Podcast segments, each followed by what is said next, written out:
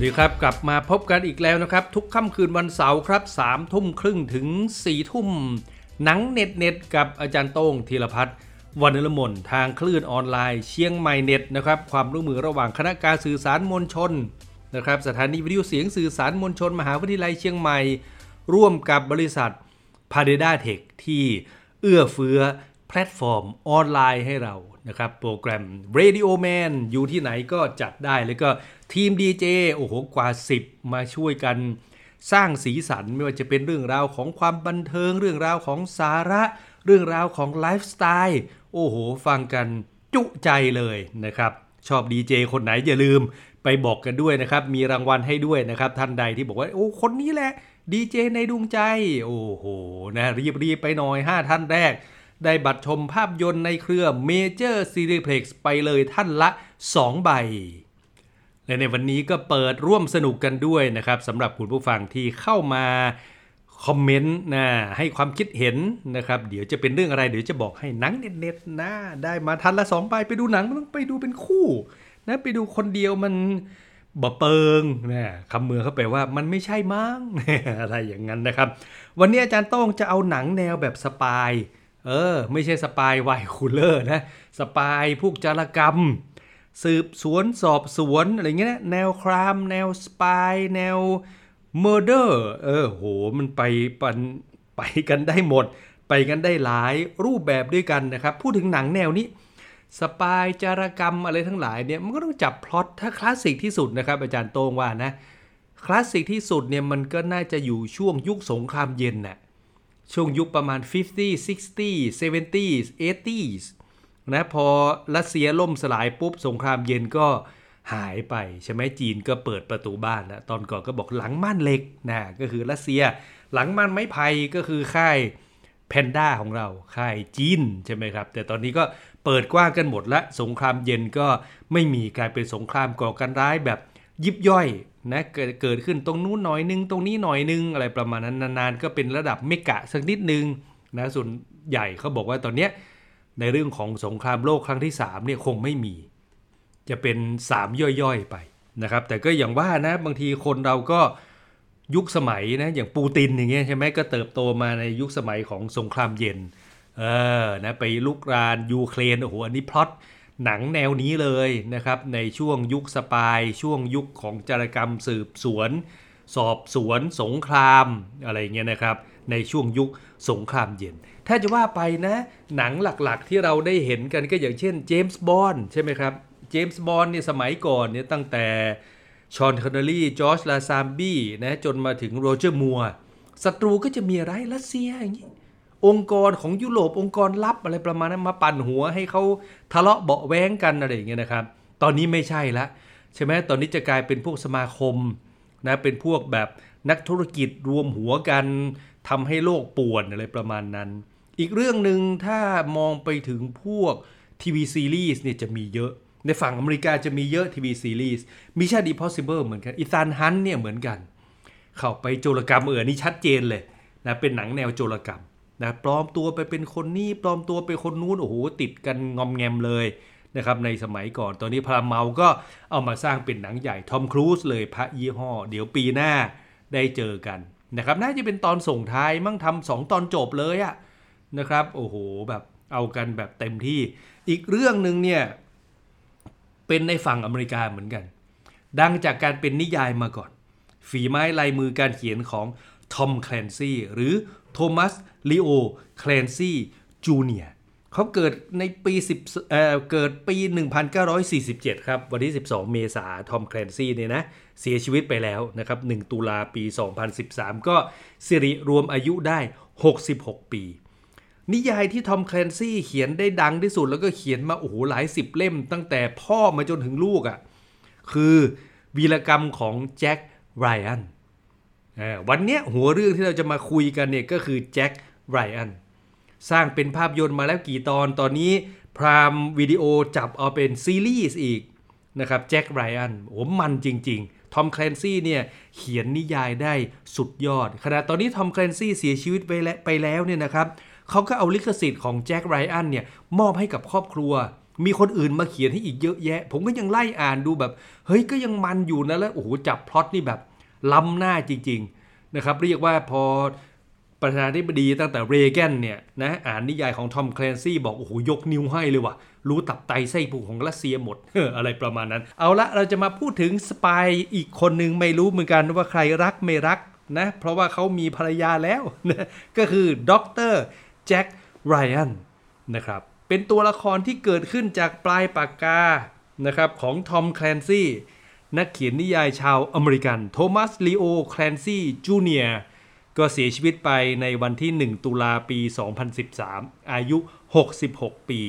ทอมแคลนซี่เนี่ยนะครับ เรียกว่าเป็นเจ้าพ่อนิยายแนวจารกรรมสืบสวนสอบสวน กองทัพอะไรทั้งหลายเนี่ยเขาโอ้โหไม่รู้ไปหาข้อมูลมาจากไหนนะ คิดออกมาได้แบบสมจริงสมจังนะครับ ช่วงยุคสงครามเย็นอย่างที่ว่าไว้เนี่ยโอ้เป็นช่วงพีคเลย ปฏิบัติการต่างๆของแจ็คไรอันนะครับทอมแคลนซี่เนี่ยเขียนหนังสือเรียกว่าเป็น best selling ติดต่อกัน 17 เรื่อง จากการจัดอันดับของ New York Times Best Selling เนี่ยนะครับแล้วก็แน่นอนครับอันหนึ่งที่สร้างชื่อเสียงให้กับทอมแคลนซี่อย่างมากก็น่าจะเป็นเรื่องราวในชุดของแจ็คไรอันนะครับเรียกว่าเป็นแจ็คไรอัน universe เลยก็ว่าได้นะแจ็คไรอันยังไม่พอ ต่อไปถึงลูกอีกแจ็คไรอันจูเนียนะครับแล้วก็ที่น่าสนใจเนี่ยแจ็คไรอันเนี่ยก็เริ่มต้นนะจากการเป็นเขาเรียกว่าเป็นพวกวิเคราะห์นักวิเคราะห์ข้อมูล CIA นะครับโอ้ทำงานโลดโผนโลดแล่นนะเอามาทำเป็นหนังนี่ก็ตั้งแต่แจ็คไรอันเป็นละอ่อนเนะ่ยฝึกงานเข้ามาทำงานใหม่ๆนะจนแบบโอ้เติบโตนะครับแล้วก็มีวาทะ เผ็ดร้อนกับประธานาธิบดีโต้เถียงกันอย่างเต็มที่นะครับ ต่อมาแจ็คไรอันก็ได้เป็นประธานาธิบดีหนึ่งวาระยังไม่พอเบรกไปปุ๊บให้เพื่อนมาทำเพื่อนไม่ไหวเว้ยนะรู้จักหน้าไม่รู้ใจนะเพื่อนกลายเป็นคนชั่วแจ็คไรอันก็เลยต้องมาปราบแล้วขึ้นมาเป็นสมัยที่สองอพอแจ็คไรอันมาเป็น ประธานาธิบดี ลูกชายเจริญรอยตามพ่ออีกเป็นแจ็คไรอันจูเนียโอ้โห มันมาก ลองคิดดูสิว่า ภาคปฏิบัติการของแจ็คไรอันผู้พ่อนี่ก็เต็มที่แล้วอะนะมีผู้ลูกมาอีกทุกวันนี้ก็เป็นแจ็คไรอันผู้ลูกนะครับถึงแม้ทอมแคลนซี่จะเสียชีวิตไปแล้ว แต่ลิขสิทธิ์ของนิยาย โดยยิ่งแจ็คไรอันเนี่ยก็ตกอยู่กับครอบครัวครับนะครับ ก็สามารถหาคนมาเขียนได้ว่างั้นเถอะก็มี มือเขียนนะแต่ก็จะใช้อย่างเงี้ยแบบทอมแคลนซี่สมมติว่าอาจารย์โต้เป็นคนเขียนนะทอมแคลนซี่อ่าแจ็คไรอันซีรีส์ตอนชื่ออะไรบายธีรพัฒน์วันนฤมลอะไรประมาณนั้นนะครับ มีหลายเรื่องมาก แค่ทำเป็นหนังเนี่ย ออกมาหนึ่งหนึ่งสองสามสี่เรื่องห้าเรื่องที่ทำเป็นหนังนะครับทำเป็นหนังใหญ่ออกมาเนี่ยนะตอนนี้ พรามวิดีโอของ Amazon เนี่ยทำมาเป็นซีรีส์อีก ขึ้นซีซั่น3 แล้วอ้าวเรามาได้เรียงกันดู ตอนเด็ดๆเลยนะครับ ของแจ็คไรอันเนี่ยเขียนในปี 1984 เนี่ย โดยทอมแคลนซี่เนี่ย คือ The Hunt for Red October โอ้โห ขึ้นอันดับ best selling เลยนะครับ ต่อมาก็ในปี 1987 ก็คือ Patriot Games ปี 1989 Clear and Present Danger ปี 1991 The Sum of All Fears นะครับ อันนี้เป็นลิสต์หนังสือที่ต้องอ่าน การปฏิบัติการอย่างสุดยอดของแจ็คไรอันนะครับในช่วงยุคสงครามเย็น หนังก็เอามาทำไล่เรียงกันไปครับ หนังก็เริ่มตั้งแต่ปี 1990 The Hunt for Red October ก็มีอเล็กบอลวินรับบทเป็นแจ็คไรอันแต่คนที่มาเล่นได้สะเดาเลยก็คือชอนคอนเนอรี่รับบทเป็นกัปตันเรือดำน้ำชาวรัสเซีย ที่อยู่ดีๆ แปลพักจะไปเข้ากับอเมริกา โอ้โห แล้วมันมีอะไรลึกลับซ่อนเงื่อน ทิ้งปมไว้ตรงนั้น เห็นไหมอย่างที่ผมบอกนะฮะ ช่วงยุคสงครามเย็นใช่ไหมอเมริกากับรัสเซีย เลือดได้ดีมาก แต่หลายคนดูแล้วก็คือชอบอะ แต่หนังมันอาจจะไม่มีบทบู๊ไม่มีบทแอคชั่นอะไรเยอะเท่าไหร่ ก็แน่นอนพระเอกไม่ได้เป็น CIA ประเภทแบบชักปืนไล่ยิงนะแต่เป็นนักวิเคราะห์ เพราะฉะนั้นเนี่ยทุกอย่างมันมันจะต้องเกิดจาก Data เห็นไหมเกิดจากข้อมูลแล้วมานั่งวิเคราะห์อะไรทั้งหลายเนี่ยหนังก็ประสบความสำเร็จแต่ยังไม่ยังไม่ถึงนะอะพูดง่ายยังไม่ถึงนะคือเอื่อยไปหน่อย ผมยังจำได้ไปดูตอนนั้น ไปไปธุระที่กรุงเทพนะไปเดินทำธุระนู่นนี่นั่นซะจนร้อนนะร้อนมากอากาศก็เข้าไปดูหนังเรื่องนี้ในโรงหลับ มาเชียงใหม่ต้องดูอีกรอบ อเล็กบาบินก็เล่นได้ดีรับบทได้เนียน แต่ที่จริงเขาบอกว่าตอนแรกเนี่ยเขาอยากจะให้แฮร์ริสันฟอร์ดเป็นพระเอก แฮร์ริสันฟอร์ดตอนนั้นก็ไปเล่นหนังเรื่อง Fugitive โอ้โหต้องวิ่งไปวิ่งมาเพราะโดนตามล่าอะไรประมาณนั้นนะเล่นเป็นหมออีกเออวิ่งหนีวิ่งเหนือโอ้แฮร์ริสันฟอร์ดบอกไม่ไหวแล้วว่าเล่นหนังบู๊นี่ปวดเข่า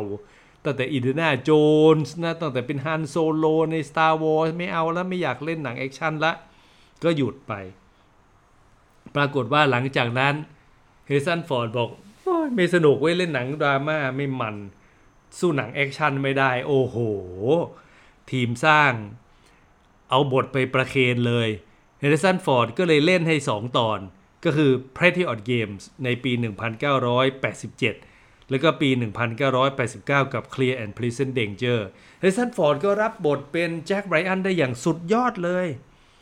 Pretty Odd Games นะครับก็เป็นวิวาทะในเรื่องนี้แบบเปิดเรื่องมาแบบระทึกเลยอะ่ะ คือใครที่ดู The Hunt for Red October แล้วยังไม่หนำใจนะ พอมาดู Pretty Odd Games เนี่ยเรียกว่าเปิดฉากไม่ถึง 10 นาที โอ้โห ได้มันแล้วนะแจ็คไรอันไปบรรยายให้กับนาวิกโยธินที่อังกฤษที่ลอนดอน มีลูกสาวมีภรรยาตามไปด้วย บรรยายเสร็จปุ๊บก็มาเจอกันหน้าวังบักกิงแฮม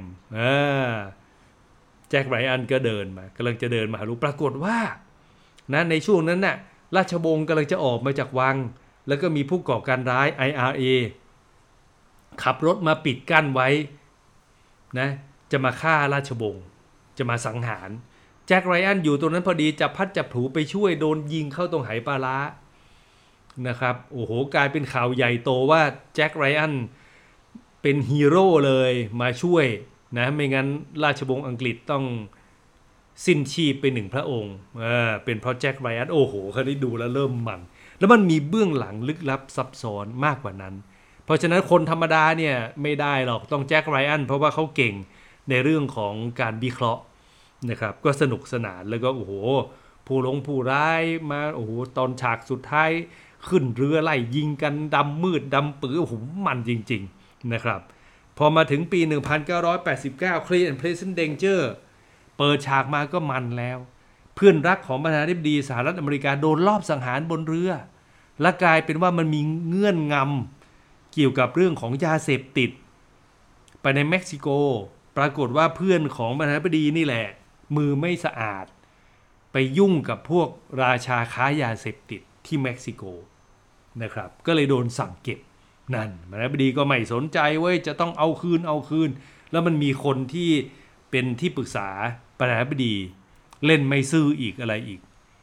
นะเยอะแยะปฏิบัติการที่แบบไม่ไม่ไม่เป็นไปตามทำนองคลองธรรมของระบอบประชาธิปไตย แจ็คไรอันก็ทนไม่ไหว ลุยเต็มที่ แล้วตอนนั้นเจ้านายของแจ็คไรอันก็ไม่สบาย แจ็คไรอันก็เลยต้องขึ้นมาเป็นรักษาการพออข่าวกรองของ CIA โอ้โห สนุกตอนนี้ แต่เฮสันฟอร์ดก็ยุติบทบาทของตัวเองกับแจ็คไรอันไว้แค่ตอนนี้ อในตอนของปี 1991 เนี่ย The Sum of All Fears เนี่ยก็เป็นตอนย้อนไป ย้อนแจ็คไรอันไปในตอนที่มาเป็นนักวิเคราะห์ใหม่ๆ เป็นหน้าใหม่เลย rookie rookie ว่างั้นเถอะนะครับแต่ก็เล่นได้ดีนะ คนที่มาเล่นคือเบนแอฟเฟล็กนะแบทแมนตัวก่อนเนี่ยนะครับเบนแอฟเฟล็กนะพระเอกคังบุ๋มเนี่ยโอ้เล่นได้ดีมาก นะครับมีเบนแอฟเฟล็กมีมอร์แกนฟรีแมนเล่นเป็นหัวหน้าแล้ว โอ้โห เข้ากันได้ดี สนุกครับผมชอบนะ The Sum of All Fears เป็นเรื่องขององค์กรลับที่จะมาปั่นหัว ให้อเมริกากับรัสเซียยิงนิวเคลียร์ใส่กัน โอ้ป้ายสีป้ายสีว่างั้นเถอะโอ้มันมันมันหลังจากนั้นก็มีการทำย้อนกลับไปเป็น prequelนะตอนที่แจ็คไรอันกำลังเรียนหนังสืออยู่ นะครับก็เป็นตอนแจ็คไรอัน Shadow Recruit ออกมาในปี 2014 มีคริสพายน์รับบทรับบทเป็นแจ็คไรอันตอนเป็นนักศึกษา ตอนเป็นละอ่อน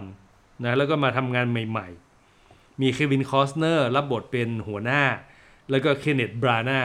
รับบทเป็นสายลับสองหน้า เคนเนธบรานาห์กำกับด้วย ซึ่งผมว่าเรื่องนี้เคนเนตบราน่ากำกับเสียรางวัลที่สุดเลย นะครับก่อนเราคุยเรื่องเดทอเกนโอ้โหท็อปมากฝีมือดีมากพอมาเรื่องนี้ไม่รู้มันแผ่วแล้วมันอาจจะเป็น คือตอนนี้ถ้าคุณทำหนังสปายหรือว่าหนังอะไรจะไปจับสงครามเย็นเนี่ยมันล้าสมัยไปแล้วมันไม่ใช่ เห็นไหมไม่ใช่ impossible ยังต้องเปลี่ยนพล็อตใช่ไหมฮะเจมส์บอลนี่ก็ยังต้องเปลี่ยน ไม่งั้นไม่ได้ไปจับแต่เรื่องนี้แบบเชย เชยบรมเลย นะยังมาจับแบบพวกมหาอำนาจมาสงครามเย็นใส่กันนี่มันไม่ใช่ แล้วก็เรื่องมันไม่เป็นตามท้องเรื่อง มีอย่างหรือแจ็คไรอันตอนเป็นมหาเรียนมหาวิทยาลัย มีเหตุการณ์ nine one one เกิดขึ้นอย่างเงี้ยตึก World Trade มันไม่ใช่แจ็คแดนเอแจ็คไรอันตรงนู่นเป็นแจ็คแดนเนียลจะเป็น alcoholism ไปแล้วแจ็คไรอันนี่มันต้องนู่น สงครามเวียดนามนั่นอะไรทำไปมั่วไทม์ไลน์ไปหมดอะไรอย่างเงี้ยนะครับ เพราะฉะนั้น ไม่อยู่ในสายตาเลยนะแต่ถ้าดูดูโอเค เวลามีว่างอะดูดูให้มันจบจบไปซะวะก็โอเควันทุกเรื่องที่ผมว่ามาเนี่ย HBO Go เอามาให้ดูครับ แต่ต้องรีบดูเพราะมันเป็นหนังค่ายของพาราเมลตอนนี้พาราเมาท์เริ่มงกแล้ว เพราะเขาทำพาราเมล plus เป็นแอปพลิเคชันดูหนังได้ เออนะ HBO จับมาใส่หมดเลยตั้งแต่ The Hunt for Red October Patriot Games Clear and Present Danger The Sum of All Fears แล้วก็ Jack Ryan Shadow Recruit แต่ถ้าจะดูให้มันกว่านั้นก็ต้องไปเป็นสมาชิกของ Prime Video เอาเลยเว้ยอาจารย์โต้งมาทำให้ฉันเสียเงินอีกแล้ว ซีรีส์ของ Jack Ryan เออมี John Krasinski ครับ รับบทเป็นแจ็คไรอันสร้างมาแล้ว 2-3 ซีซั่นนะครับ เห็นเขาบอกว่าน่าดูเหมือนกันผมยังไม่มีเวลาก็เก็บไว้ก่อนเก็บไว้ก่อนเก็บไว้ก่อนนะรอวันไหนว่างๆ ค่อยดูมาราธอนเลย นะครับใครสนใจก็ลองดูครับ ยี่ห้อทอมแคลนซี่เขียนหนังสือแล้วเนี่ย นอกจากนิยายแจ็คเดเนียลนะแจ็คไรอันเออแจ็คเดนียลนะแจ็คไรอันนะครับ นอกจากนิยายของแจ็คไรอันก็จะมีเนี่ยนิยายเด็ดๆนะของทอมแคลนซี่ก็จะมี Ghost Recon Rainbow Six เห็นไหมโอ้ทำเป็นเกมเลยซ้ำไป The Division แล้วก็ Sprinter Cell นะครับงั้นตอนนี้ที่ยังมีอยู่ก็จะเป็นเนี่ยแจ็คไรอันจูเนียซึ่งก็จะมี คนเขียนนิยาย มือใหม่หน้าใหม่มาช่วยโดยเอาเขาโครงเรื่องจากทอมแคลนซี่นะครับ วันนี้ก็หนังเด็ดๆ อาจารย์โต้ก็ฝากไว้นะครับ